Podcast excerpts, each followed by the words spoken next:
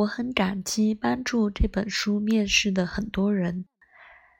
当我自己的木星看起来已经遗弃我的时候，他们带来了鼓励、建议和启发，让我继续下去。特别感谢凯瑟·麦克坦纳输入我的难以理解的手稿。长期共事的同事杰瑞琳·马歇尔带着平常的优雅和耐心校对大部分最后的工作，以及保罗·莱特。慷慨地允许我从他尚未出版的关于木星的手稿中进行引用。他极好的书提供给我很多的经典语录、深刻见解和案例。特别要提到的必须的力量，我们称为木星。这个精神大师给了我一些确实意味着崇高和慷慨的。遥远的瞥见。凯西·科辛·威廉姆斯，他不仅激发了这本书的灵感，当我在强大的木星行运中，也做了这本书所有的美术字和图表。我也想要感谢我认识的各种各样的木星行人。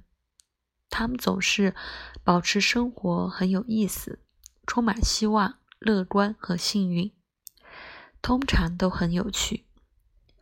包括上升射手座的艺术家托尼·怀特画了这本书的漫画；太阳双鱼座的封面艺术家丽贝卡·威尔逊，还有太阳双鱼座、月亮射手座的同事和朋友吉姆·费尔。在写书期间，促成了两次到西班牙射手座国家的广阔旅行。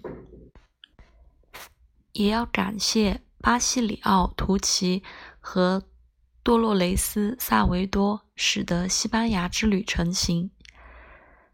和其他的组织者和翻译者一样，在不同的西班牙城市。也对劳拉高桥在巴塞罗那的款待表示感谢。我也必须提到盖尔福特，在一些传记上获得有用的反馈，以及艾纳基马尔、谭瑞恩、丽莎菲茨帕特里克和苏珊艾瑞克瑞安对这本书。最后成书的贡献。最后，但至关重要的是，通过我的编辑巴拉拉处女座彻底的奉献，我再一次自愧不如。